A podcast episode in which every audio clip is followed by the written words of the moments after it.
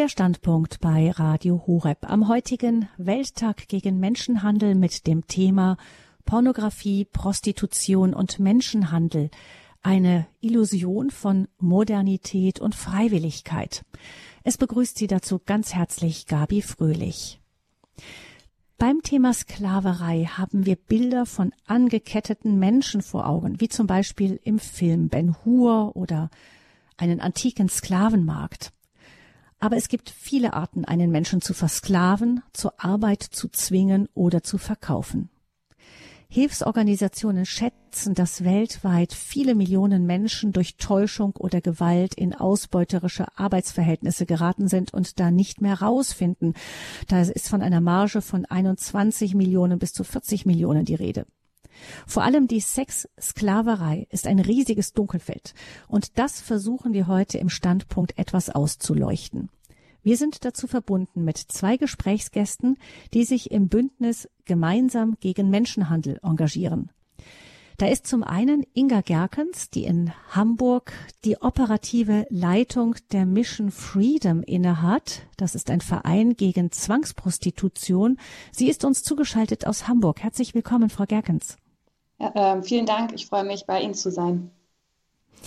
Und Frank Heinrich ist auch unser Gast heute Abend im Standpunkt. Er war zwölf Jahre lang CDU-Bundestagsabgeordneter für die Stadt Chemnitz und ist Vorsitzender des Bündnisses Gemeinsam gegen Menschenhandel. Auch Ihnen ein herzliches Willkommen, Herr Heinrich. Grüße Gott. Ganz herzlichen Dank und ich grüße Sie, Frau Fröhlich. Herr Heinrich, Sie sind ähm, als Politiker unterwegs gewesen, zwölf Jahre lang im ähm, Bundestag als Abgeordneter. Wie kamen Sie denn persönlich auf das Thema Menschenhandel? Tatsächlich ist das ein spannender Weg, weil er aus verschiedenen Facetten besteht. Ich war, bevor ich im Bundestag landete, zwölf Jahre lang Heilsarmee-Offizier und vorher einige Jahre Sozialarbeiter bei der Heilsarmee äh, in verschiedenen Einsatzstellen. Und die Heilsarmee hat weltweit tatsächlich immer wieder mit diesem Thema zu tun. Und das war der eine Zugang. Der zweite ist, dass ich immer, wenn es um Unfreiheiten geht, Pusteln kriege, mal bildhaft gesagt. Wenn es um Gefangenschaft geht, Zwang, Nötigung. Das heißt, Themen bis hin in Kinofilme, Sie sprachen äh, von Ben Hur oder so, ja, dann sind es die Freiheitsthemen oder die Unfreiheitssituationen, die mich ganz besonders bewegen. Das Dritte war dann, ich landete im Bundestag im Ausschuss für Menschenrechte und humanitäre Hilfe. Und da war ich dann zwölf Jahre lang tatsächlich und man bekommt verschiedene Themen. Und natürlich habe ich mich dann gemeldet, ob ich nicht der Berichterstatter genau für das Thema Menschenhandel sein könnte. Und das ist kein schönes Thema, viele Menschenrechtsthemen nicht, aber dadurch habe ich mich mit meinem Herz, meiner Geschichte dann dort auch sachlich, fachlich zu Wort melden dürfen und mich noch fitter machen können, was Menschenhandel angeht. Mhm. Also auf ein persönliches Interesse auch bei Ihnen, was, wenn man sich das anguckt, man ist es ja auch, wenn man so normal vor sich hinlebt, einem oft nicht bewusst, was da wirklich auch an Geld in Umlauf ist. Ähm, vielleicht mhm. beschreiben Sie da mal, was Sie da so auch dann entdeckt haben, als Sie sich mit dem Thema intensiver beschäftigt haben. Ja, das sind, sind verschiedene Facetten dazu. Ich habe zum einen ähm, war mir das Thema Menschenhandel hatte ich trotzdem erstmal mit Grabsteinen aus Indien und mit Koltan und Kobalt oder äh, Lithium aus dem Osten Kongos oder aus Chile oder dem Fernen Osten in Verbindung gebracht. Ähm, also wo wir Teilhaber sind, aber es nicht bei uns stattfindet. Viele Menschenrechtsthemen sind ja glücklicherweise nicht Themen in Deutschland bis dann Freunde auf mich zukamen und sagten, das passiert hier. Deshalb haben wir auch damals vor ein bisschen mehr als zehn Jahren diesen, dieses Bündnis gegründet, diesen Verein, gemeinsam gegen Menschenhandel, weil wir gesagt haben, äh, da müssen wir einen Finger drauflegen. Das will ich von meinem Land auf Dauer nicht gesagt haben. Dass da, wie der Spiegel auch vor zehn Jahren titelte, ähm, Deutschland das Bordell Europas äh, gesagt wird. Und das war es. Ja, auf, der Spiegel ist jetzt nicht verdächtig, in diese Richtung zu argumentieren. Und dann habe ich tatsächlich, ähm, haben wir uns eingegraben und was da dann rauskommt, die Zahlen sind nie ganz verifizierbar, eben weil es im Dunkeln stattfindet, weil auch keiner da reingreifen will. alles zu schambesetzt ist. Aber es gibt glaubhafte Zahlen, dass man, dass also ähm, in, in, der, in der organisierten Kriminalität ist mit dem Sexbereich Menschenhandel, ähm, sowohl in Pornografie wie in, in Prostitution, mehr Geld verdienbar als mit dem Bereich von Waffen und ähm, Drogen. Und das lässt einen dann schon aufmerken, weil wir alle irgendwo wissen, dass da eine Menge Kohle auf der Straße liegt, die da illegal äh, über die Tische geht. Dazu die Zahlen, die in den letzten Jahren nach oben gingen, gen generell, was man heute Sklaven nennt oder wir sagen Menschenhandel, hört sich ein bisschen zu nett an, finde ich, ähm, in allen Bereichen. Also zur Ausbeutung der Arbeitskraft, zur Ausbeutung äh, von Sexdienstleistungen und zur Ausbeutung von Transplantationen ähm, haben wir inzwischen von einer Organisation, einer weltweiten Organisation, eine Zahl von ungefähr über, über 40 Millionen. Das sind mehr Sklaven auf der Welt als in allen Zeiten der Sklaverei, der sogenannten mhm. transatlantischen zum Beispiel, zusammengerechnet. Und das will ich von unserer Welt nicht gesagt haben und nicht nur von Deutschland nicht. Also mehr Sklaverei als jemals zuvor. Und die Zahlen, ja, die gehen weit auseinander. Man sieht, dass da auch ein großes äh, Dunkelfeld wahrscheinlich ist, was man auch alles mitzählt und was nicht. Ja. Ich möchte gerne mit Frau Gerkens mal so auf die ganz praktische Seite mitschauen. Sie arbeiten ja gerade in der Mission Freedom, auch im Mission Freedom Home, also einem Haus, wo Frauen sich hinwenden können, die in Zwangsprostitution gelandet sind, mit den Betroffenen selbst. Frau Gerkens, Sie haben auch lange, lange vor Ort auch in diesem Haus gearbeitet. Wie kommen denn die Frauen zu Ihnen? Ja, also als Verein haben wir zwei Standorte, an denen wir Ausstiegshilfe anbieten für Frauen, die eben unfreiwillig in der Prostitution gelandet sind und Hilfe beim Ausstieg haben möchten. Das machen wir in Hamburg und in Frankfurt. Ähm, wie kommen die Frauen zu uns? Das ist sehr unterschiedlich. Manche melden sich tatsächlich selber, andere werden vermittelt ähm, und werden von ganz unterschiedlichen Menschen vermittelt. Manchmal läuft es ähm, über Sozialarbeiter oder Beratungsstellen, manchmal über Kliniken, wo sie auftauchen, manchmal über Polizei, manchmal über aufsuchende Teams, die in einzelnen Rotlichtgebieten in Deutschland oder Österreich oder der Schweiz äh, unterwegs sind und in Beziehungsarbeit mit Frauen sind, die ja dort im Milieu arbeiten und ähm, sie dann zu uns vermitteln, wenn sie merken, dass jemand gerne aussteigen möchte. Also grundsätzlich haben wir, erleben wir in der Ausstiegshilfe eine enorme Bandbreite von Lebensthemen, äh, von verschiedenen Hintergründen, die uns begegnen. Ähm, eine enorme Vielfalt an, an Ausbeutungshintergründen ähm, von Frauen, die aus Armutsgründen in die Prostitution kommen, ähm, aus dem Ausland unter falschen Bedingungen hierher nach Deutschland gelockt, äh, unter falschen Vorstellungen, dann doch irgendwie in der Prostitution landen, teilweise auf der Straße stehen, teilweise aber auch weggesperrt werden über Monate. Ähm, dann haben wir Frauen im Ausstieg begleitet, die geprägt worden sind durch sexuellen Missbrauch, die in der Kindheit schon ganz früh sehr viel sexuelle Gewalt erlebt haben und für die der Einstieg dann in die Prostitution gar keine große Hürde war, häufig im Kontext ähm, in Beziehung zu Männern, die ihnen ja, Beziehung vorgaukeln, aber man das von außen doch eher als Zuhälterei beschreiben würde, ähm, wo quasi einfach in der Lebensbiografie Gewalt und Missbrauch eine große Rolle spielen. Und dann haben wir auch mit Frauen zu tun, die ja wirklich in größeren organisierten Strukturen ausgebeutet werden ähm, und das teilweise schon seit Kleinkindalter und jetzt im Erwachsenenalter versuchen, dort auszusteigen. Also es ist eine große Bandbreite an Themenfeldern, die einem da begegnen. Also Sie haben ganz viele Hintergründe auch schon jetzt im ersten Anlauf geschildert. Ähm, ist es richtig, dass viele Frauen, die in dem Bereich arbeiten, aus dem Ausland kommen? Ja und nein. Also ich glaube, es gibt ähm, da immer so zwei Perspektiven, die man wahrscheinlich bei jeder Frage im Blick haben muss. Und das eine ist der für uns leichter sichtbare Bereich der Prostitution in Deutschland und das andere ist das eher versteckte Dunkelfeld der Prostitution. Äh, meiner Wahrnehmung nach ist das, was wir sehen können in der Prostitution, also auf dem Straßenstrich, in Bordellen, in ja, Apartments. Ähm, das ist größtenteils ausländischer Herkunft. Ähm, dann gibt es aber auch den ganzen Bereich, ja, der eher im Dunkelfeld stattfindet, was noch mehr mit Ausbeutung zu tun hat, auch mit Minderjährigen. Ähm, und da nehme ich doch wahr, dass da auch einige Deutsche sind. Also wir haben häufiger auch mit deutschen Aussteigerinnen zu tun. Mhm. Es gibt ja in den Medien immer wieder Frauen, die auch, wenn das Thema zur Sprache kommt, ähm, unterstreichen, dass sie das freiwillig tun und dass das ein, ein Job sei, den sie gewählt haben. Ist das ähm, eine Illusion? Gibt es diese Freiwilligkeit oder ist das einfach ein Teil der Frauen, eine Minderheit? Wie schätzen Sie das ein? Erstmal möchte ich niemandem das absprechen, der von sich behauptet, ich mache das freiwillig. Ähm, dass das irgendwie anders wäre. Und gleichzeitig glaube ich, dass es ähm, viele Gründe gibt, die jemanden veranlassen, von Freiwilligkeit zu sprechen.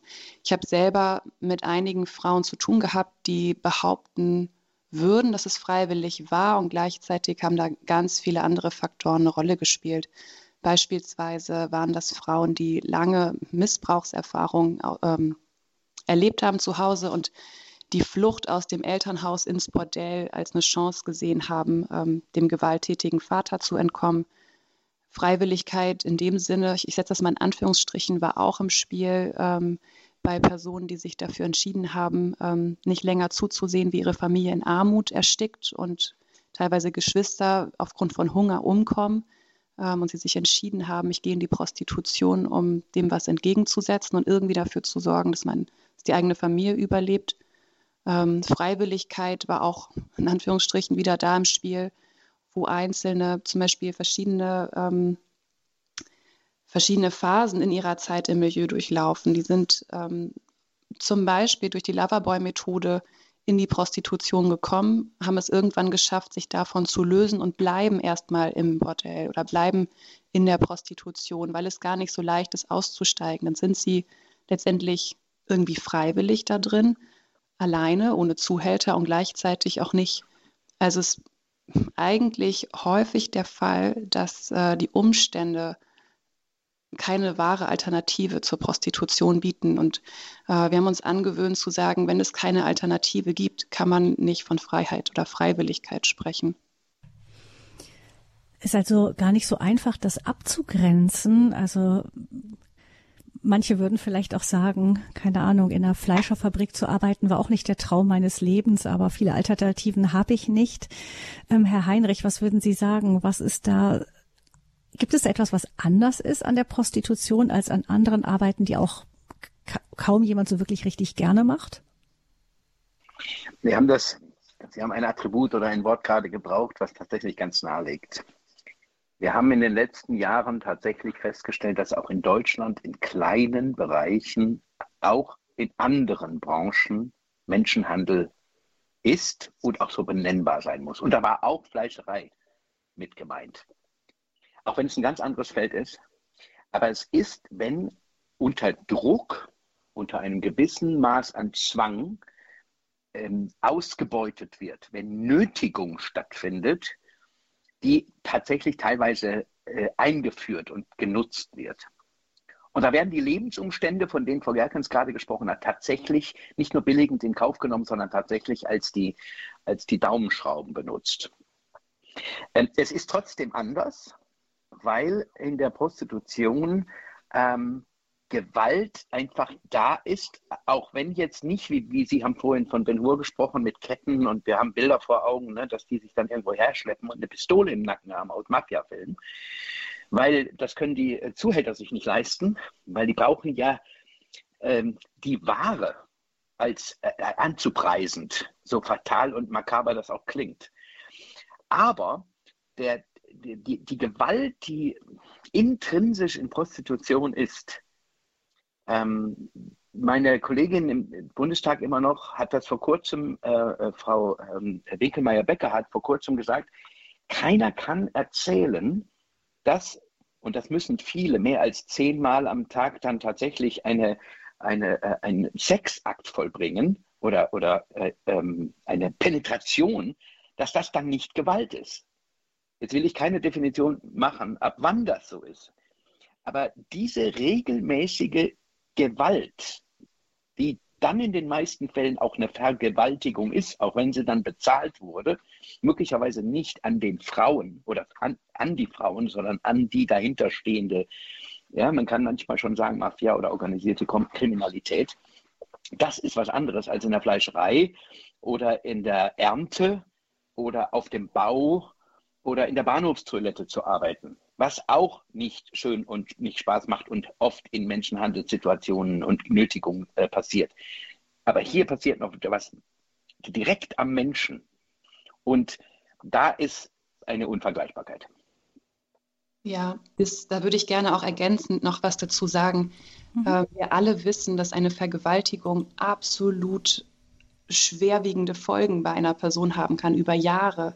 Und diese Form der Grenzüberschreitung, die regelmäßig in der Prostitution stattfindet, hat enorme Ausmaße. Und in der Ausstiegsbetreuung und Begleitung erleben wir das ganz besonders. Es geht eben nicht darum, jemand einfach äh, zu helfen, eine neue Wohnung oder eine neue Arbeitsstelle zu finden, sondern das eigentlich Schwierige ist, mit den Folgen der Prostitution klarzukommen. Schwerste Formen von ähm, Traumatisierung zum Beispiel, die über Jahre hinweg einfach eine enorme Last darstellen im Ausstieg Betroffene über Jahre hinweg emotional ganz viel aufarbeiten und verarbeiten müssen, bis sie in der Lage sind, wirklich wieder neu ähm, ein Leben zu beginnen. Und ich glaube, das ist so das Bittere, äh, das uns als Organisation einfach beschäftigt, wenn wir erleben, mit welchem Schmerz und welchem Ausmaß von Verletzungen Betroffene zu kämpfen haben, wenn sie raus wollen. Es ist enorm viel Arbeit in der sozialen Arbeit, jemandem zu helfen, dann tatsächlich wieder Fuß zu fassen. Und, und das macht es so, so mühsam für die Betroffenen. Und ich glaube, das unterscheidet es auch, in der Prostitution ausgebeutet zu werden im Vergleich äh, zu unfairen, ausbeuterischen Arbeitsbedingungen äh, in anderen Werken. Weil es um Verletzungen an Körper und Seele geht und die ja. hinterlassen Persönlichkeitsverletzungen, äh, ja, Form von ja, Persönlichkeitsstörung, wenn man die klinisch benennen möchte, die langwierige Folgen haben. Manche, damit, also manche haben selbst Formen von Behinderung aufgrund der Prostitution. Das sind schwerste Grade der Behinderung. Manche sind danach wirklich mit einfach ja, arbeitsunfähig aufgrund von Behinderung durch die Prostitution.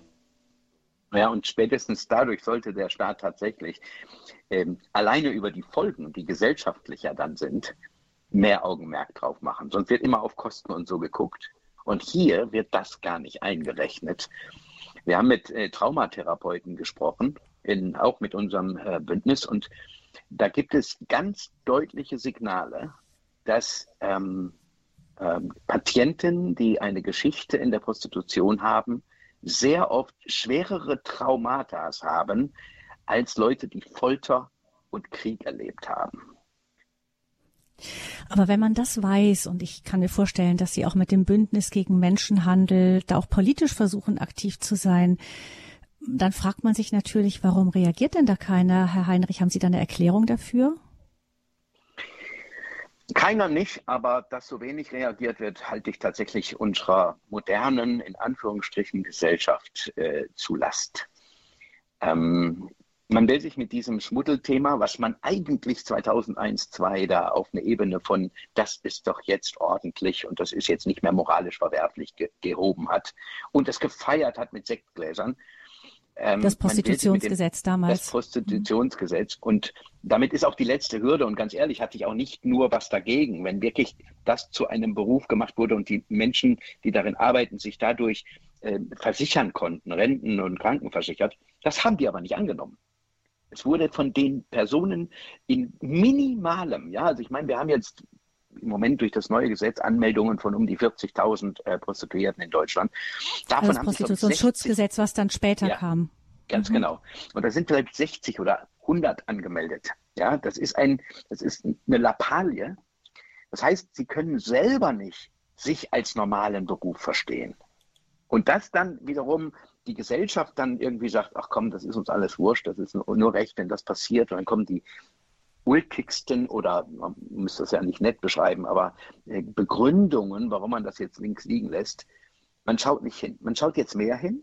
Seit den letzten zehn Jahren, seit der Spiegel den besagten Artikel geschrieben hat, seit ARD zwei, drei Filme dazu gemacht hat, Krimis, wo das auch mal thematisiert wurde, ist es präsenter aber immer noch nicht mehr als 15 Prozent der Gesellschaft, ist meine Schätzung.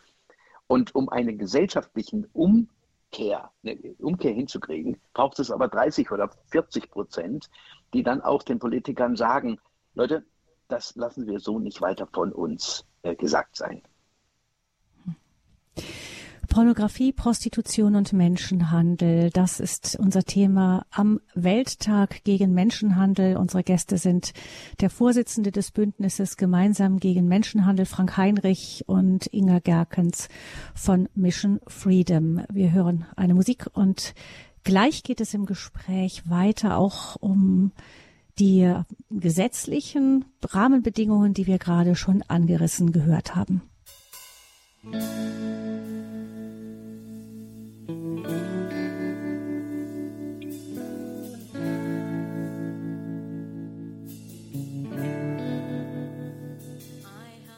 Heute ist Welttag gegen Menschenhandel. Im Standpunkt betrachten wir vor allem das Thema Pornografie und Prostitution im Zusammenhang mit Menschenhandel.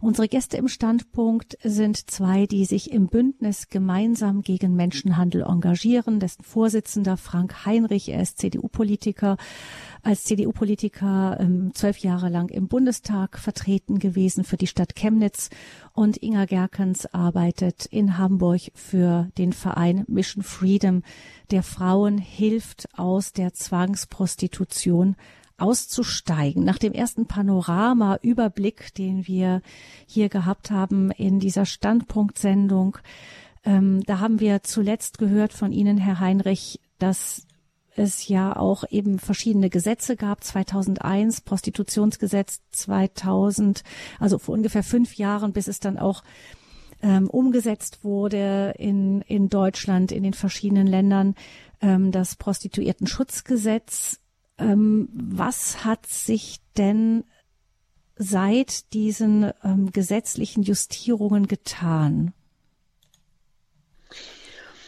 Jetzt kann man einerseits sagen, dass wir weitergekommen sind und das wäre auch nicht gelogen. Aber wie weit wir gekommen sind, ist trotzdem enttäuschend. Weiter in welche Richtung? Naja, in, diese, dieses Gesetz, Sie nannten das gerade 2015 im Bundestag verabschiedet, äh, Prostituiertenschutzgesetz. Das Anliegen wiederum nobel und richtig. Man hat also ein bisschen gemerkt, da müssen wir was tun. Ähm, andererseits, wie weit man dann gesprungen ist, das ist wie, wenn man die Disziplin verfehlt hat. Man war eigentlich für Dreisprung angetreten und hat dann aber nur Weitsprung gemacht. Hm. Ja. Deshalb will ich nicht schlecht reden, den einen Sprung, denn ich nehme mal meine Stadt Chemnitz. Ich habe dann regelmäßig mit dem Gesundheitsamt zu tun gehabt. Ich habe mit, äh, mit äh, Bordellbetreibern bzw. Prostituierten zu tun gehabt. Und die haben alle vorher gesagt, oh, was ist das? Und dann hat man zum Beispiel ähm, mit den Zweiteren, die ich gerade genannt habe, hat man Gespräche geführt und die haben gesagt, ach was, die Stadt weiß gar nicht, wie viele Leute hier in Prostitution, äh, in der Prostitution beschäftigt sind. Ähm, die, die Stadt hatte von 200 gesprochen. Das sind über 250. Als die Stadt dann nämlich aufgrund des Gesetzes dann mal recherchieren musste, hat sie bei der ersten Recherche 800 Adressen gefunden. Das halte ich für positiv in der negativen Botschaft, dass nämlich endlich Verwaltungen mal hingucken mussten. Seit 2001-2 gab es keine, die Behördenseite, gab es keine Gesundheitsuntersuchungen, keine Notwendigkeit mehr beim Gesundheitsamt vorzusprechen. Und das hat dazu geführt, dass die Gesundheitsämter jetzt merken, wie schlimm die Situation, auch die Gesundheitssituation von vielen Menschen, die in der Prostitution arbeiten, ist. Jetzt hat das Gesetz gesagt, es braucht eine Gesundheitsberatung. Ich hätte mit meiner Partei gewünscht, dass es eine Gesundheitsuntersuchung zur Pflicht gibt. Und wenn die nicht so oft wie früher ist. Und, Und was ist der Unterschied? Ganz kurz, der Unterschied wäre? Dass man sich beraten lassen muss, aber sich nicht untersuchen lassen muss. Das heißt, dass es danach nicht einen Attest gibt oder dass, mhm. dass das Gesundheitsamt einfach keine, keine, also dass sie beraten dürfen, aber nicht unbedingt äh, untersuchen mhm. müssen. Und das liegt dann in, in, der Obhut des Einzelnen und der, und der Freiheit und äh, der Bereitschaft. Dass allerdings sich Ämter jetzt damit beschäftigen müssen und möglicherweise auch äh, Behörden äh, Personal aufbauen müssen, sich dazu verhalten müssen, ist ein Fortschritt, aber ein für mich viel zu kleiner Fortschritt, weil das Geld was eigentlich notwendig wäre für Beratungsstellen, wie es zum Beispiel Mission Frieden macht. Ähm, wenn ich recht weiß, gibt es immer noch ein Bundesland, wo es nicht mal eine Anlaufstelle für Menschenhandelsopfer gibt. Ähm, und das ist tatsächlich fatal, dass man eigentlich zu kurz gesprungen ist. Es gibt ein paar Warnungen in dem Gesetz, nämlich die sagen, wenn wir das rausfinden, dass die Loverboy-Methode angewandt ist. Ähm, und es gibt, glaube ich, einen Fall, wo das bis jetzt nachgewiesen ist in den letzten fünf Jahren, weil es so schwer ist, juristisch dem nachzukommen. Ähm, dann sind die Strafen tatsächlich nach oben gegangen. Gut so. Aber kaum ein Richter kennt sich bis jetzt in diesem Feld aus. Die, die Polizei ist nicht ausgestattet genug, weil es eben nicht deutlich genug Veränderungen bedarf hat nach diesem neuen Gesetz. Hm. Das ist das eine, eben, wo, wo, auch wo investiert man wirklich auch beherzt, wo gibt man auch politische Anweisungen, wo jetzt hingeschaut werden muss.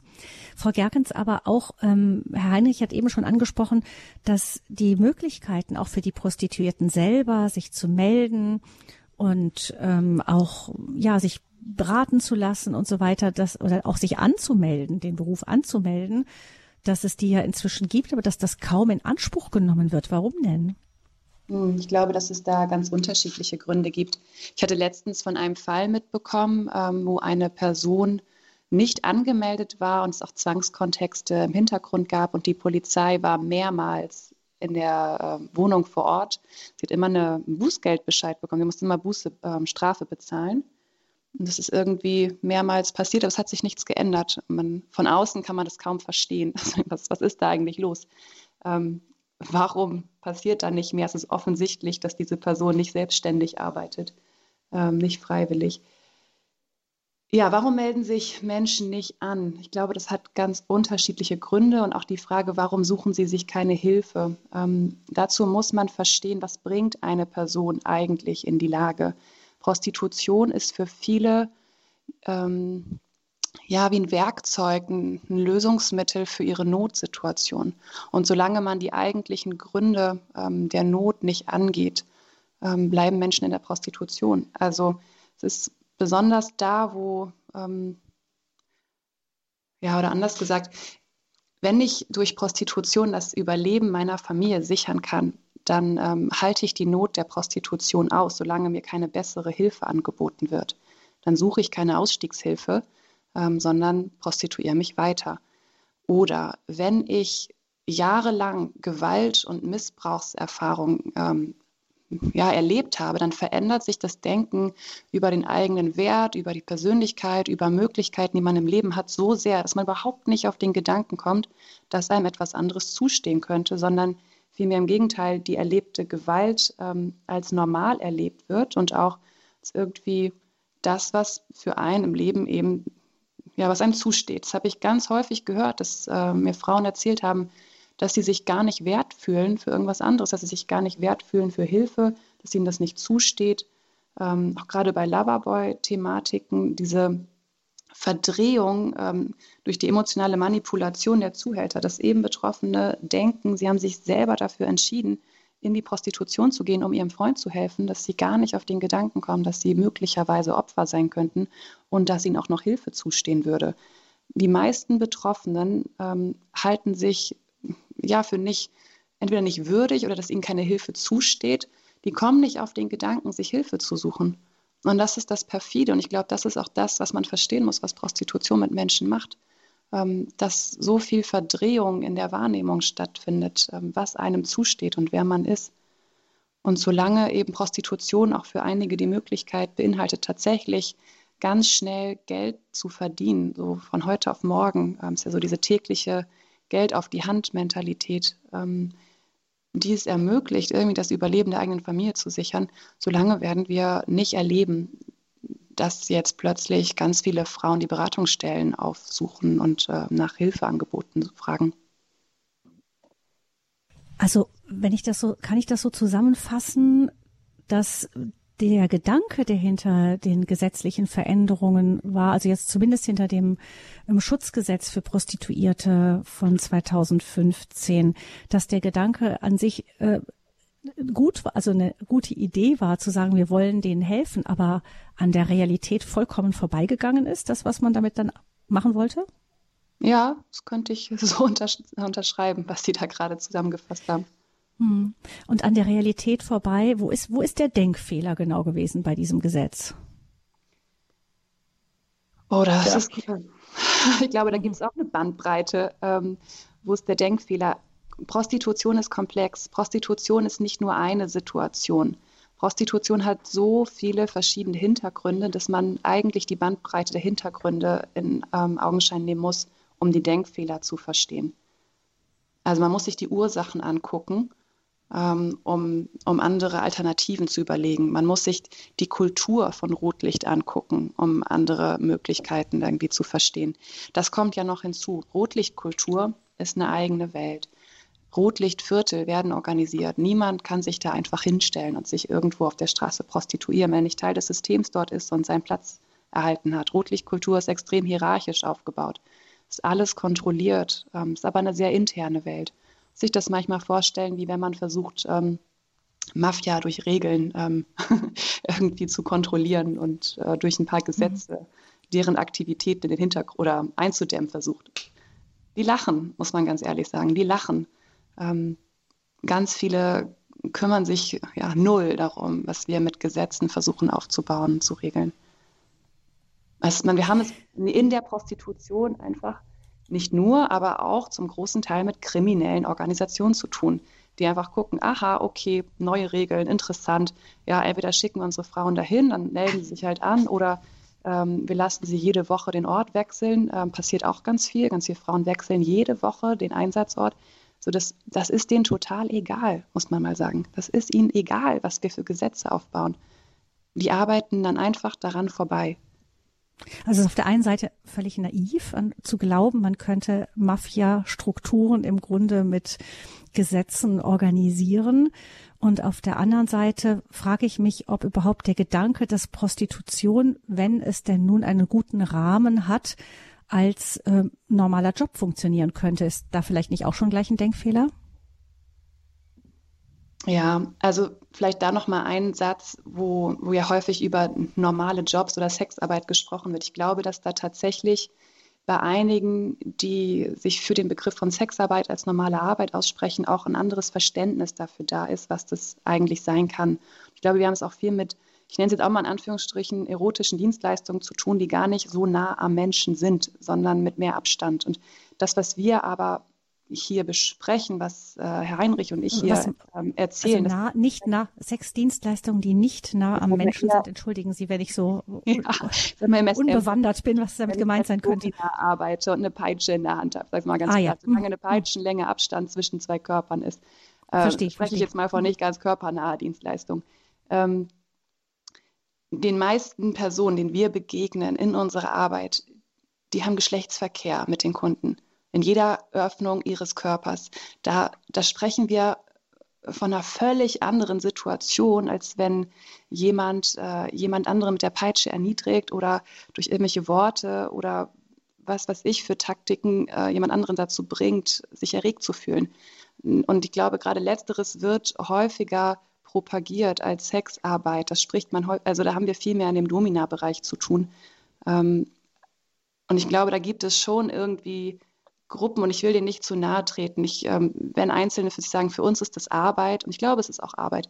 Ähm, also es, es fordert sie geistig enorm. Ähm, so das, das ist für mich in Ordnung, wenn sie das für sich so nennen, aber den Bereich, über den wir sprechen, das hat, ähm, die arbeiten mit ihrem eigenen Körper, da dringen andere Menschen in ihren Körper ein. Ähm, da werden sie körperlich entwürdigt. Und das ist keine Arbeit. Das kann niemals Arbeit sein.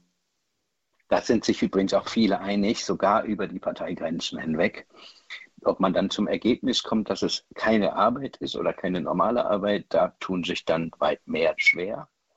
Aber dass es nicht mit einer normalen Arbeit vergleichbar ist, sehr wohl.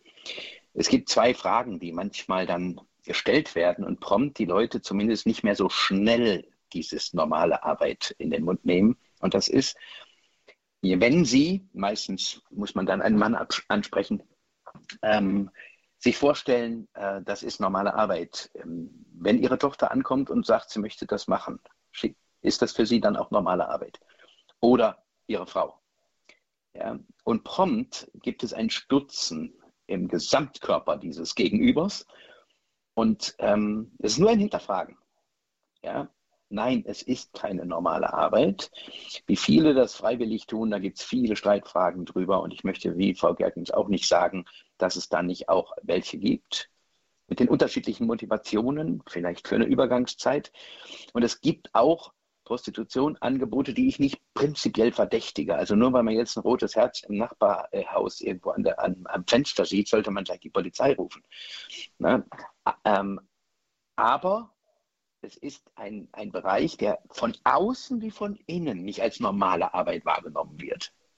Und das muss ja zu denken geben. Umgang mit Prostitution ist unser Thema hier im Standpunkt bei Radio Horeb am Welttag gegen Menschenhandel.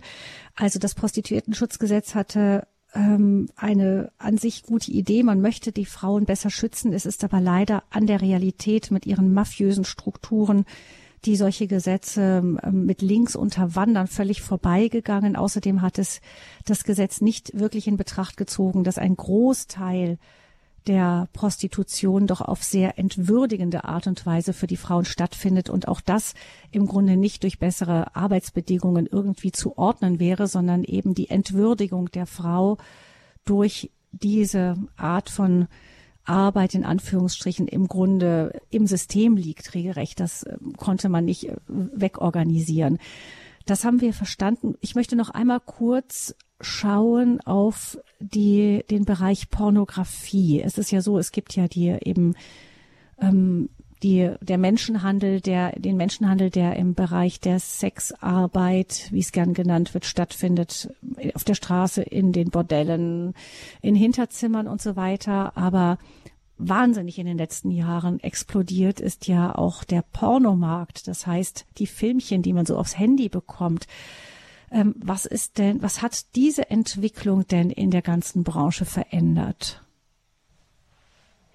Das ist da gibt es mehrere, mehrere ähm, Facetten dazu. Erstens mal ist unsere gesamte Gesellschaft davon verändert worden. Und dann kann man natürlich nicht verhindern, dass es auch diese Branche verändert.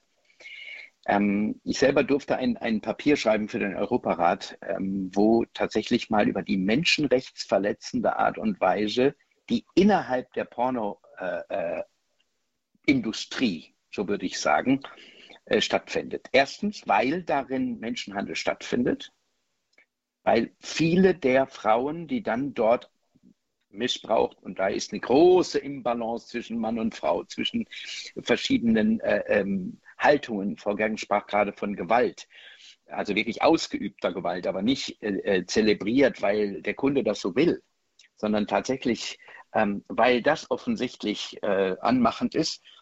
Und äh, bemerkenswert war, dass als Frauen gesagt haben, wir möchten da, erstens mal war das damals, als ich das gemacht habe, eine Menschenhandelssituation und als Frauen gesagt haben, ich möchte, dass das rausgenommen wird aus dem, Set, aus dem, äh, aus dem Netz, dass es Veränderungen gegeben hat.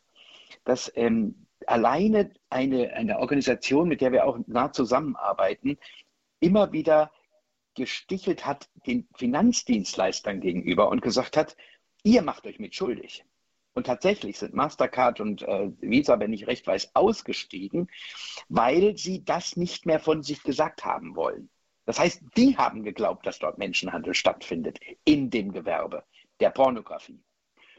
Ähm, das, ist das, das ist das Üble dahinter. Es braucht dort einen ganz anderen Zugang, eine ganz andere Ausstiegsangebot und es braucht aber auf der Gegenseite der Gesellschaft eine Aufklärung. Ähm, in der Bereitung dieses Papiers habe ich mit äh, Professoren aus England und auch aus der Charité in, äh, in äh, Berlin gesprochen. Und die haben mir deutlich gesagt, dass sich die Hirne unserer Kinder verändern bei einem gewissen Maß an Prostitution, äh, an Prostitution beziehungsweise an, an Pornografie, die ja Prostitution mhm. Äh, oft darstellt. Und 14-jährige Kinder Köpfe wurden interviewt, äh, nicht wurden unter, untersucht und mhm. die Haltung war gleich. Jungs haben gesehen und erwarten dann von Sexualität das, was sie gesehen haben, einschließlich der Gewalt, der Forderungen und alles. Und die Mädchen haben die gleichen Dinge erwartet und sich darauf vorbereitet, dass ihnen das blüht. Und das ist kaum zurückdrehbar, kaum, nicht gar nicht. Aber auch wieder mit dem vorhin angesprochenen Riesennutzen, weil das ist zwar noch nicht die Traumatisierung, aber es ist eine, eine Hirnveränderung. Ne, da ist keine Aufklärung. Viele davon haben gesagt, dass sie ihre Aufklärung nicht zu Hause, nicht in der Schule, sondern im Netz und zwar unter pornografischen äh, Inhalten erlebt haben. Das heißt, in, und ich will nicht nur von der Jugend sprechen, das hat in den letzten 20 Jahren tatsächlich massiv zugenommen, weil die Availability, die, die Möglichkeit, es zu nutzen, erst entstanden ist, zumindest in dem Maß. Vorher konnte man das kaufen, konnte man es verleihen, Jetzt ist es für jeden mit ganz geringen Zugangsbehinderungen ähm, erreichbar. Mhm. Frau Gergens, wie ist das eigentlich? Merken, dass die Frauen, die in der Prostitution arbeiten, denn auch, dass da eben durch Gewaltpornos und ähnliches schon ganz andere Erwartungen auf sie zukommen? Ja, also ich glaube, die Verschmelzung von Prostitution und Pornografie ist für alle in dem Bereich ähm, deutlich, ganz deutlich. Und ich kann mal versuchen, so ein paar verschiedene Aspekte davon aufzulisten. Zum einen werden Frauen durch Pornografie ähm, für die Prostitution trainiert und auch ähm, ja, trainiert, sag ich mal als Wort, ähm, geprägt. Was wird von ihnen erwartet? Wie geht das? Wenn man jetzt gerade überlegt, da werden junge Frauen irgendwo hingebracht, um sie dort auszubeuten, dann kriegen sie durch Pornografie ein Gefühl dafür, worum geht es hier eigentlich. Dann wird immer wieder berichtet, dass Kunden äh, bestimmte Wünsche aus der Pornografie mitbringen und sie dort ausleben möchten. Und dann müssen wir auch im Hintergrund behalten, was ist denn das Angebot in der Prostitution? Und ähm, ich glaube, die meisten, die sich damit nicht beschäftigen, haben kein, keine Ahnung, und so ging es mir auch, worum geht es da eigentlich? Und es hat nichts mit liebevollem Kuschelsex zu tun. Bei manchen vielleicht, aber wenn man sich auf Webseiten umschaut, was sind die angebotenen Dienstleistungen, ähm, dann kann man alles Mögliche auswählen, was dann interessiert. der Großteil der angebotenen Leistungen hat mit Gewalt zu tun, hat mit entwürdigenden Verhalten, mit äh, mit Folter zu tun. Ähm, ich will davon keinen Begriff hier auflisten, weil ich nicht weiß, wer alles zuhört. Aber das hat schon lange nichts mehr mit dem zu tun, was man vielleicht gemeinhin unter normalem Sex verstehen könnte. Das heißt, natürlich hat es auch geprägt. Ähm, und dann erleben viele Frauen eben auch, dass ähm, die Verbindung zu Pornografie eben da besteht, wo sie gefilmt werden. Wenn ein Kunde eben Prostitutions Dienstleistung ich mal in Anspruch nimmt und das gefilmt wird, wird ja auf mehreren Ebenen ausgebeutet. Einmal direkt vor Ort, live für den Kunden und dann besteht die Möglichkeit, das Material im Netz zu verkaufen. Immer und immer und immer wieder. Und das erleben wir zum Beispiel im minderjährigen Bereich enorm. Und da kommt ja sofort das Thema Menschenhandel ins Spiel, ähm, wenn wir es mit Minderjährigen zu tun haben. Selbst wenn die sagen würden, ja, das mache ich freiwillig, es sind Minderjährige und damit handelt es sich um Menschenhandel. Und in der Pornografie haben wir einen enormen minderjährigen Markt. Ähm, und das sieht man auch gerade bei so Trends, äh, was so die Pornografie, ähm, was den Konsum angeht, was sind die Suchanfragen, da geht es immer mehr um Junge, um Teenies oder um Kinder. Und wenn wir manchmal mitbekommen, wie viele Zahlen ähm, auf diesen Porno-Plattformen von Kinderpornografie hängen, also wie viele Accounts an einer Plattform hängen, das, also Manchmal kommt das durch die Medien, wenn dann irgendwie eine Plattform hochgenommen wird und dann 70, 80.000 Mitglieder ähm, da dran hängen, die alle sich Missbrauchsdarstellungen an Kindern angucken. Und das ist Kinderpornografie und das ist Menschenhandel. Ähm, so, da haben wir auf jeden Fall die Verbindung von Pornografie und Menschenhandel. Und was ich noch sagen möchte, ist auch gerade da, was Herr Heinrich vorhin meinte, diese Zu dieser Zugriff für Minderjährige auf Pornografie wird immer leichter und ähm, Kinder werden daran gewöhnt, dass es irgendwie normal ist, sich nackt zu zeigen oder andere nackt anzugucken und dazu verleitet, selber Nacktmaterial von sich zu verschicken.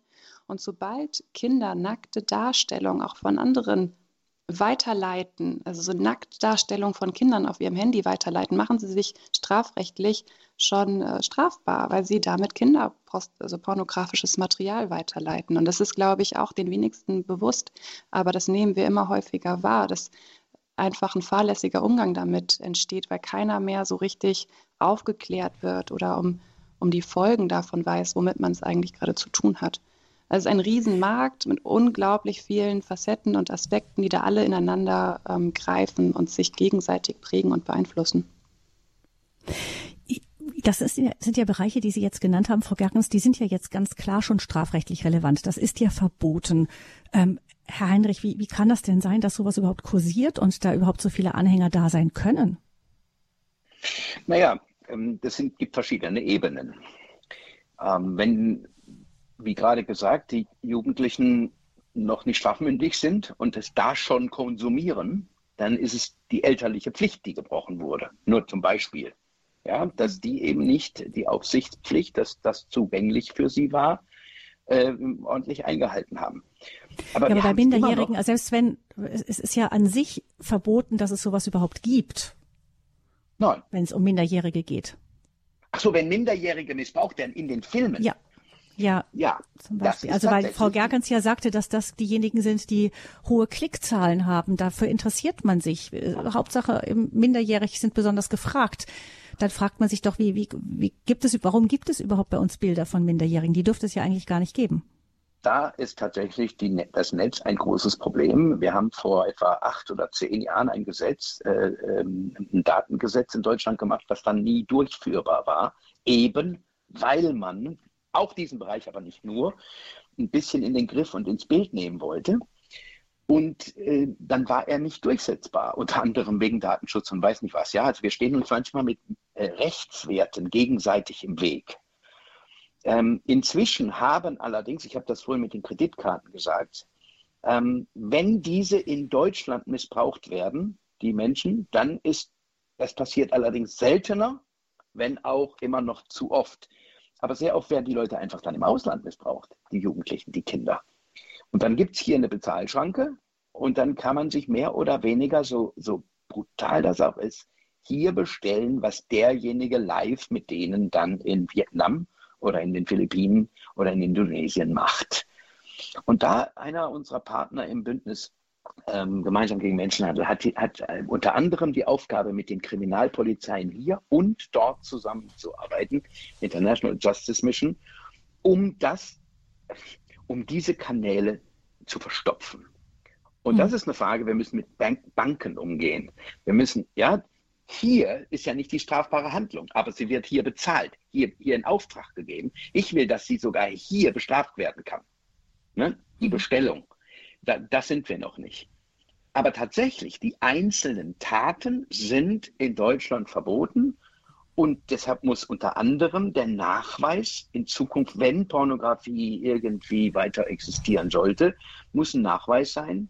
Und die Firma, der Organisator, der Regisseur, die müssen sich rechtfertigen, ob die Altersgruppen gestimmt haben oder nicht. Das hm. gibt es, allerdings wird nicht durchgeführt. Das heißt, die technischen Möglichkeiten galoppieren davon und ähm, ja, die rechtlichen Möglichkeiten hinken wie eine lahme Ente hinterher.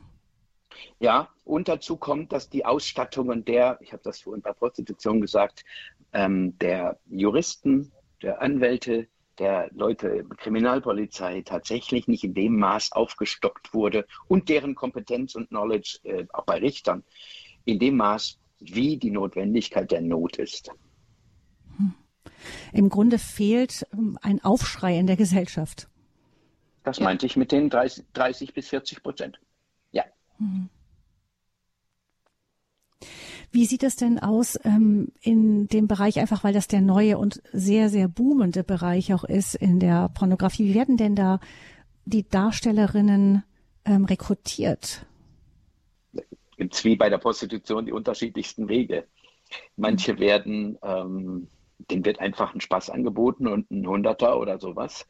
Und da ist noch, äh, da ist noch keine Nötigung im engeren Sinne dabei. Und da die jungen Leute, das sind ja so gut wie immer junge Leute, ähm, im Netz ja auch eine gewisse Normalität ähm, wahrnehmen, äh, gehen die darauf ein. Manchmal werden die aber auch gefügig gemacht, nicht nur durch das Geld, sondern durch Umstände. Ähm, wir wissen von vielen Fällen, wo tatsächlich die Verschleppung entweder durch eine Loverboy-Methode am Anfang aber stattgefunden hat und ähm, dann auch wirklich mit Drohungen gearbeitet wird. Ähm, da gibt es die genau gleichen, sehr unterschiedlichen Wege in die Pornografie. Die sind am Anfang wahrscheinlich meist freiwilliger, aber nicht ganz.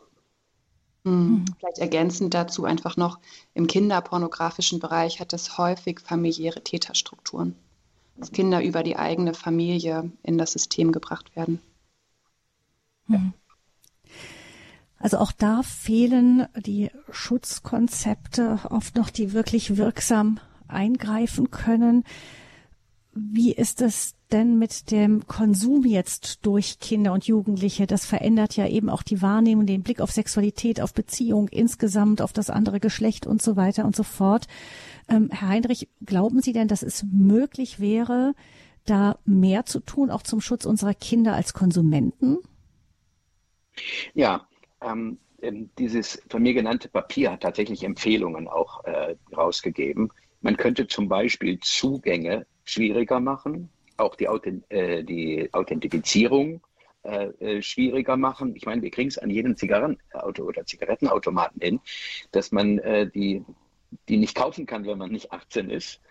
Ähm, wieso kriegen wir das nicht bei Computern hin? Aber wir sollten Schulen und Bibliotheken zum Beispiel fit machen, dass das dort gar nicht möglich sein kann. Ja, ich meine, das ist da, ähm, das ist jetzt auch kein Hexenwerk. Ne? Und da ist mir, fehlt mir oft der Wille in der Umsetzung.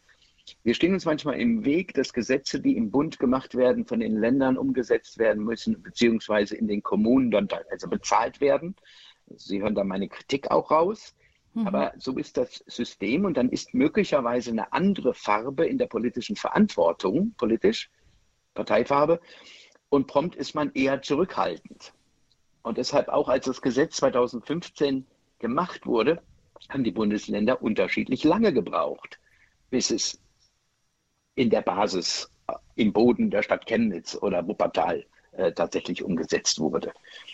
Und da sind wir Deutschen manchmal ein bisschen kompliziert, ganz mhm. ehrlich. Wir könnten mehr. Ergänzend würde ich vorschlagen, dass es sehr wichtig wäre, äh, in Schulen einfach ganz normal als Teil des Lehrplans aufzuklären über Pornografie. Was macht das, wenn man Pornografie guckt? Ähm, was kann das in einem bewegen? Wie kann man dafür einen guten Umgang finden? Also wir müssen ja davon ausgehen, dass oder die Zahlen sagen, dass im Durchschnitt eben elfjährige Kinder anfangen, Pornografie zu konsumieren. Und die Zahlen sagen auch, dass ein Viertel der Jungs, zum Beispiel im Alter von 11 bis 14, regelmäßig mehrmals die Woche Pornografie konsumiert. So, das macht was mit Kindern in dem Alter. Und die Schulen sollten, also die Lehrkräfte sollten mit Kindern darüber sprechen. Was sind das für Folgen? Wie kann man damit umgehen? Was macht das mit mir, wenn ich solche Bilder sehe? Ähm, es gibt auch gute Angebote für diejenigen, die tatsächlich süchtig werden. Und das sind auch nicht wenige. Also wie können sie umgehen ähm, mit einer Pornosucht? Wie kommen sie da wieder raus? Und da wünsche ich mir noch mehr Angebote. Ähm, ich glaube, mhm. dass wir in Deutschland auch verstehen dürfen, dass Pornografie eine Sucht darstellen kann für einige, die sie wirklich beherrscht und ähm, worunter Betroffene sehr leiden, weil es auch sehr schambehaftet ist, ähm, das zuzugeben, ja. auch was man sich anguckt. Ähm, und da sollten wir unbedingt noch mehr Programme stärken wobei die Schwierigkeit an den Schulen ist, dass man halt mit der Gießkanne streut und dann eben immer die Befürchtung ist, auch Kinder zu erwischen, damit die vielleicht von dem Thema noch ganz fern sind und dann überhaupt erst ähm, zum ersten Mal damit in Kontakt kommen. Ich kann mir vorstellen, dass es schwierig ist, da das richtige Alter zu erwischen, um nicht dann am Ende bei manchen dann bei den einen zu versuchen aufzuklären und bei den anderen dann erstmal auch noch einen Schaden anzurichten. Das kann sein, aber das Risiko würde ich eingehen. So wie hm. ich weiß, sind die Zahlen sowohl bei ähm, Jungen wie bei Mädchen so hoch, dass die, der Prozess, also es geht ja nicht darum, dass wir dort Pornos angucken und bewerten in der Schule, mhm. sondern es geht darum, aufzuklären, was das mit unseren Köpfen macht.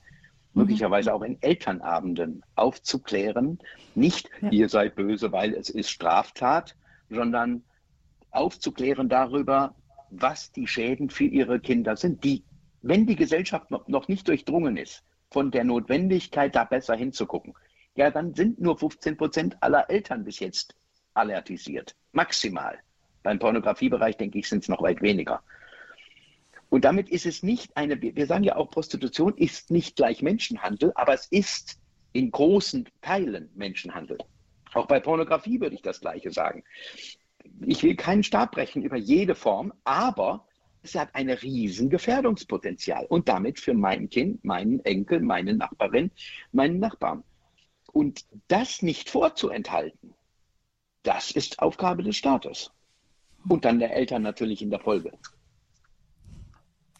Mehr Aufklärung ist notwendig, um Pornografie und Menschenhandel mehr Einhalt zu gebieten, beherzte Einhalt zu gebieten, als das, was bisher geschieht. Das ist ein Fazit, das wir hier ziehen in der Standpunktsendung bei Radio Horeb zum Welttag gegen Menschenhandel. Wir werden gleich mit Frank Heinrich und Inga Gertens noch kurz über eine weitere Alternative, gesetzliche Alternative zu den bisherigen gesetzlichen Rahmenbedingungen bei uns in Deutschland sprechen, nämlich über das nordische Modell.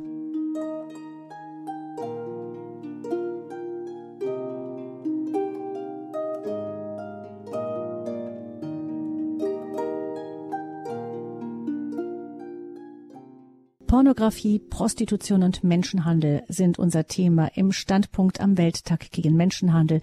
Wir sprechen mit Zweien, die im Bündnis gemeinsam gegen Menschenhandel aktiv sind. Dessen Vorsitzender Frank Heinrich ist der eine und Inga Gerkens, die operative Leiterin der Mission Freedom von einem Verein gegen Zwangsprostitution, ist auch unser Gast hier in der Sendung.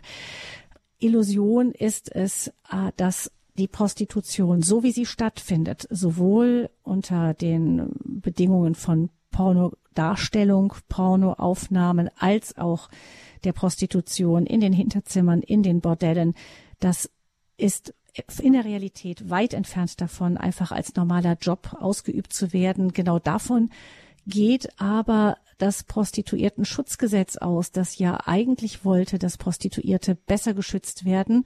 Aber es ging davon aus eben, dass es auch eine normale Arbeit sein kann. Und das ist es in den aller, allerwenigsten Fällen, haben wir gehört von Frau Gertens von, und von Herrn Heinrich. Jetzt ist es so, dass es ja eine Alternative gibt, auch zur deutschen Gesetzgebung, nämlich das sogenannte nordische Modell. Und das ist auch eine Möglichkeit, die Sie vom Bündnis gegen Menschenhandel favorisieren. Vielleicht können Sie uns dieses Modell mal vorstellen. Ja, sehr gerne. Das ist ein sehr umstrittenes und deshalb muss man sehr aufpassen, was man da nicht, weil man es um die Ohren gehauen kriegt, sondern was man meint. Hinter dem Begriff nordisches Modell stehen, stehen mehrere Säulen von Gedanken und nur eine dieser Säulen ist tatsächlich schärfst umstritten. Da sind Gedanken von, es braucht mehr Aufklärung in der Gesellschaft, es Teaching in den Schulen und so weiter. Es braucht eine Entkriminalisierung äh, der Prostitution oder der Prostituierten, der Anbieter. Es braucht eine, eine ähm, Ausstiegsmöglichkeiten müssen gefordert werden. Und dann kommt die eine Säule, an der sich, würde man fast sagen, die Geister scheiden, und das ist die Freierbestrafung. 1999, nach 30 Jahren Kämpfen, in der eine Debatte von 30 Jahren in, in Schweden, hat dort ein Gesetz von einer sozialdemokratischen Regierung äh, äh, dann in, in, in Kraft getreten, in der gesagt wurde, wir bestrafen jetzt die Käufer. Jetzt sagen ein paar Leute, ja, das macht jetzt einen Unterschied, weil ob der oder der bestraft wird, ist ja damit verboten. Nein, der Anbieter, der ja, wie wir jetzt in der anderen Teil der Sitzung ja oder Sendung ja gesagt haben, oft der Gehandelte ist, der unter Druck gesetzte, der wird nach der alten Gesetzgebung immer noch einfach bestraft.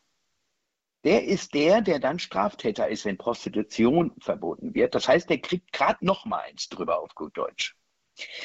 Hier wird gesagt, wir wollen den Freier bestrafen. Da kommen dann ganz alte Argumente, Prostitution wird es immer geben und so weiter. Aber wenn Bestrafung, dann der Freier oder die, die davon profitieren, also die dahinter stehen, Männer und Frauen. Und da gibt es inzwischen mehr Stimmen dafür. Ich halte sie inzwischen, ich war nicht immer genau dieser Meinung, aber ich halte sie inzwischen für veritabel und würde, würden im Kopf der Käufer, das zu 99 Prozent Männer sind, also nicht nur die Prostitution von gekauft von Männern, die Frauen kaufen, sondern auch von äh, trans oder schwul und lesbisch und alles, sind Männer. Und es würde einen Kopfunterschied machen. Es ist nämlich nicht mehr dann die moralische Frage, gehe ich zur Prostituierten oder nicht, sondern es ist die moralische Frage, breche ich ein Gesetz oder nicht, weil der Staat eine Richtlinie gegeben hat, wie er Werte setzt. Und diesen Unterschied würde ich gerne als Planke in unser Denken einbauen. Das ist der Unterschied vom nordischen Modell, beziehungsweise dieser einen Säule des nordischen Modells. Jetzt hat man ja einiges an Erfahrung eben in anderen Ländern schon damit, eben zum Beispiel in den nordischen Ländern. Was haben die gezeigt? Hm. Also da streiten sich die Gelehrten drüber. Da wird alles Mögliche angeführt. Ähm, ich habe mich letzte Woche mit einem der, ähm, der Kriminalbeamten, die das seit Jahren auch betreuen und machen, sagen, erstens hat sich geändert, dass die, wie ich finde, damals mutige Regierung mit nur 35 Prozent Zustimmung in der Gesellschaft zu dem Anliegen das gemacht hat und jetzt sind es zwei Drittel Zustimmung. Es hat also diesen Hirnänderungseffekt bewirkt. Das Zweite ist, dass tatsächlich ähm, Umschulungen oder in den, also man hat in manchen der Länder, in Frankreich zum Beispiel, haben die Männer am meisten Angst davor, dass sie in so eine Art, bei Verkehrssündern sagt man dann, in so eine Art Idiotentest geschickt werden. Ja, aber die werden dann in einen Test, die müssen dann ein Seminar mitmachen über Prostitution und was da für Schädigungen sind und so. Und wenn das nur rauskommt, wo sie da sind, also diese Schambesetztheit kommt zum Ausdruck. 2002, das alte Prostitutionsgesetz, hat bei jungen Männern ausgelöst, die Abi-Feier könnte auch im Puff stattfinden. Das war vorher nicht der Fall, nicht in dem Maß. So leichtfertig mhm. zu sagen, ich kann aussuchen zwischen Kino mit Popcorn und allem, was ich trinken kann. Also wir sprechen jetzt von Deutschland. Wir sprechen von jetzt Deutschland. von Deutschland. Mhm. Und, und diese, diese Gehirnveränderung, diese Einstellungsänderung möchte ich gerne umdrehen. Das ist das Anliegen. Das löst nicht alles, aber das ist das Anliegen des nordischen Modells und da müssen wir es zu einem deutschen Modell machen. Was heißt das in Deutschland für die Bundesländer? Was heißt Ausstiegsmöglichkeiten? Was heißt das in Anmelden? Was heißt das mit, mit Beratung von Jugendlichen, Schulen und so weiter? Hm. Ich glaube, das Wichtige ist, dass wir verstehen, dass wir in Deutschland wirklich Nachfrage geprägt sind. Wir haben eine enorme Nachfragesituation. Und das müssen wir angehen. Und das kann man natürlich eben durch das das Modell auf einer normativen Ebene angehen, sagen, das ist einfach nicht in Ordnung, den Körper einer anderen Person zu kaufen, das ist nicht richtig. Gleichzeitig, und das darf man nicht vergessen, haben wir in Europa mit anderen Ländern zu tun, sogenannten Herkunftsländer der Betroffenen, die eben auch ja, viele Problemlagen mit sich äh, oder eben ja, andere Situationen dort vorherrschen, die dazu führen, dass Frauen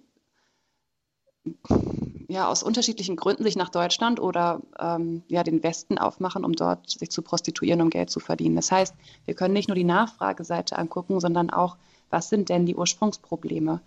Wenn wir das ignorieren, dann wird es auch schwer. Eigentlich braucht es diese Art von Modell auf einer Europaebene oder eine europäische Lösung, weil es so verknüpft ist mit den anderen Ländern.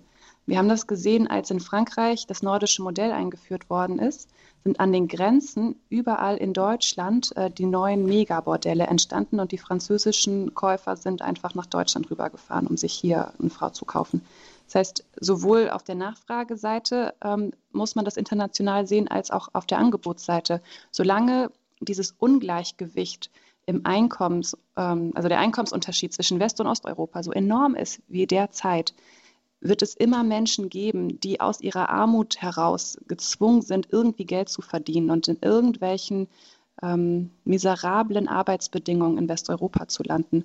Und dann kann es natürlich sein, dass es vielleicht irgendwann nicht mehr ähm, Prostitution ist, aber eine andere Form der Arbeitsausbeutung. Und das müssen wir eigentlich gesamteuropäisch in Blick bekommen. Das wäre meine Haltung dazu. Hier unterstütze ich vollkommen weil sonst haben wir wieder nur einen Verdrängungswettbewerb und die Mafia, die organisierte Kriminalität, wird das ganz schnell sonst umlenken. Würden Sie denn sich vorstellen können, Herr Heinrich, dass es ähm, langsam doch zu auch einer Zustimmung zu diesem sogenannten nordischen Modell in Deutschland kommen könnte? Oder sind wir da noch sehr weit von entfernt? Wie weit nicht? Aber ganz ehrlich, vor drei Jahren und auch vor zwei Jahren habe ich noch nicht gedacht, dass wir so nah dran sein könnten. Das heißt noch nicht, wir sind fertig. Ähm, wir haben mehrere Elemente erlebt in den letzten Monaten, dass, ähm, dass auch Parteien sich damit auseinandersetzen, dass sich ähm, ich weiß, dass die CDU-CSU-Fraktion das zum Beispiel sehr eng macht, möglicherweise sogar diesen Begriff jetzt nutzen will in dem Antrag. Dazu braucht sie immer noch eine andere Partei oder zwei, wenn sie an der Regierung sind. Den Begriff nordisches Modell? Nordisches oder, oder schwedisches, wir sagen auch mhm. Equality, mhm. also Gleichheitsmodell, um, um einfach zu sagen, dass wir wollen die Imbalance umdrehen. Ähm, beim Kirchentag haben äh, mehrere unserer Organisationen sich hingestellt und haben sich die Fleißarbeit gemacht. Das haben, glaube ich, kaum einer vorher geschafft, 1500 Unterschriften von Kirchentagsmitgliedern zu sammeln, um dieses Modell äh, als Aufforderung für die evangelische Kirche Deutschlands, EKD und die äh, Diakonie zur Debatte zu stellen und damit der Bundesregierung auch einen Fingerzeig zu geben. Das hat funktioniert. Das heißt, es wird anders diskutiert als vor zwei oder drei Jahren. Ich könnte, es kann auch negativ ausgehen, ne? wenn nur eine Partei das hm. als sozusagen symbolisch hinhält und jetzt springt mal alle drüber und dann sagt aber, sagen alle anderen, nee, machen wir nicht, dann werden wir noch eine Weile brauchen. Aber dass es inzwischen debattiert wird, und zwar vernünftiger als nur mit den Pauschalargumenten von Freiwilligkeit und das älteste Gewerbe der Welt und ja, ähm, und es wird gewalttätiger, wenn man das macht. Die Erfahrungen äh, sagen das dauerhaft nicht. Dass mehr ja, die, Leute die Befürchtung ist ja immer, dass wenn man etwas genau. verbietet, genau. dass es dann im Untergrund noch, ähm, noch schlimmer passiert. Ist. Ja, und da kann man ganz ehrlich sagen, das ist ein ganz makabres Argument und ich möchte das den Leuten am liebsten um die Ohren hauen. Mache ich natürlich nicht, aber das ist tatsächlich eine Frage von, Jetzt kommt der, der, der, der, der Schüler mit einer 5,5 äh, nach Hause und wird angedroht, dass er eine 6 kriegt. Ja? Das, ist, das ist schon Mist, was denen blüht. Und dann wird noch gesagt, es kann schlimmer werden. Nee, also sorry, so kann man nicht argumentieren. Das ist unterirdisch.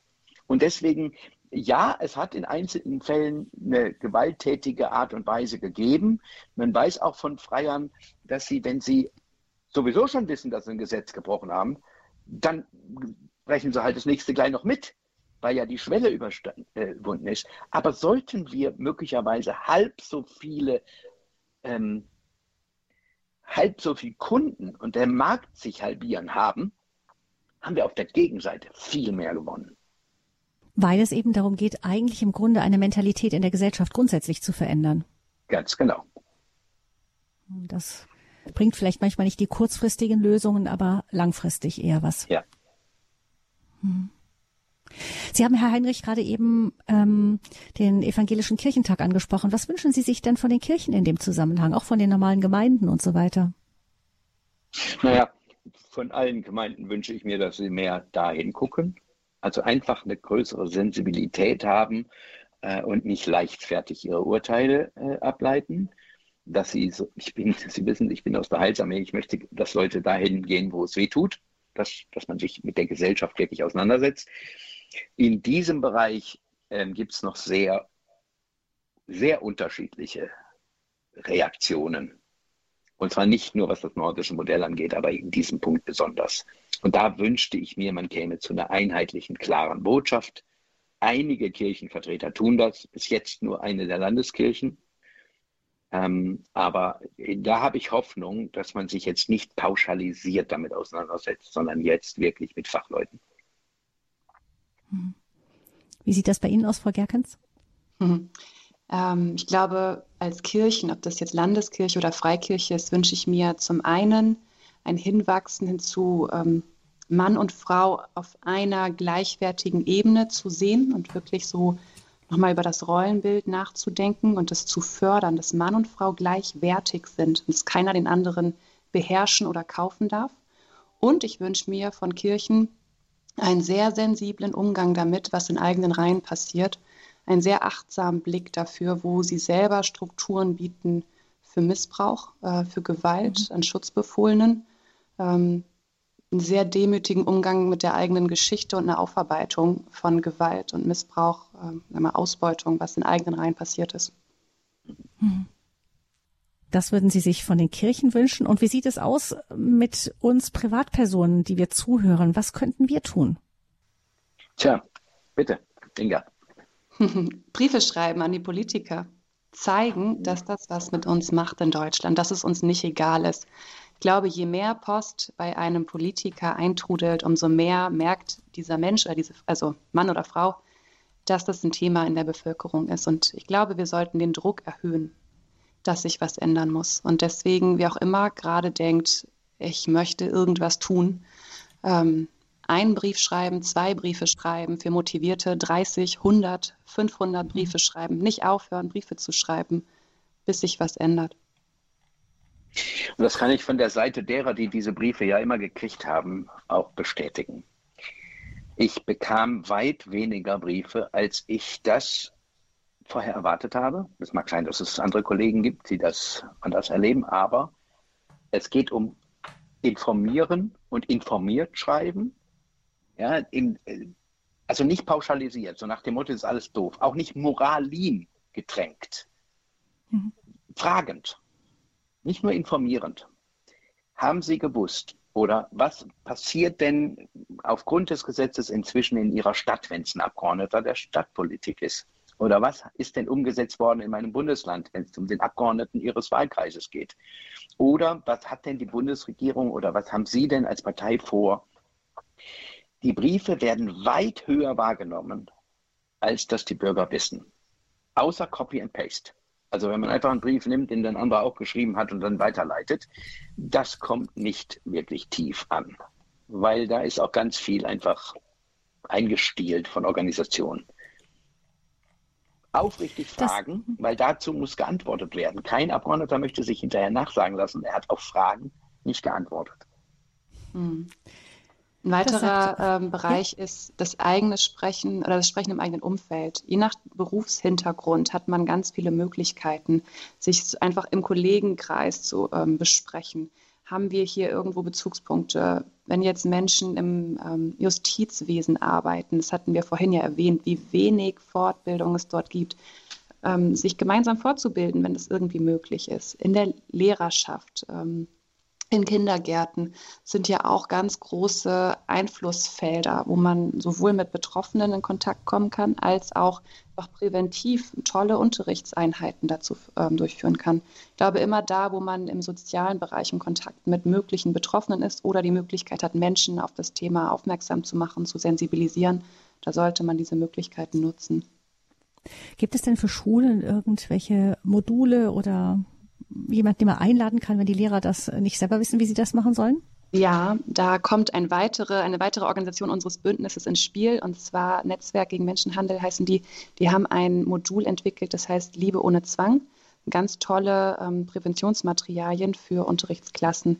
Kann man sich selber auch fortbilden, um das in der eigenen Klasse durchzuführen, oder man fragt jemanden an, dass sie kommen, ähm, um in der Klasse eben Unterrichtsstunden durchzuführen.